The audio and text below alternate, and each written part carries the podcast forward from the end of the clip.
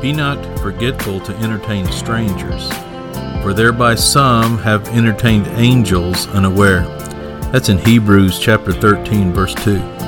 That whole be not forgetful implies that the church has been neglecting something. God had previously commended the Hebrew church for their ministry to one another, and they are doing good in that area. The problem is they are neglecting the ministry to be done outside of the church. They are being challenged here to minister to strangers, and the incentive is, is that it might be an angel to whom they minister. Who would not minister to an angel if he were aware of his presence? People who shut their door to strangers may be shutting their door to one of God's angels. I'm not saying we should not use caution.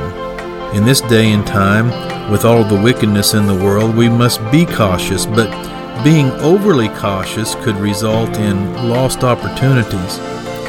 Everything in our being draws us to people we are most comfortable with. But God calls us to be hospitable even to strangers. Unawares is that pure, uncalculated hospitality we extend based on human need. I have learned that when we minister to those we consider to be the lowliest, we actually end up doing God's highest work.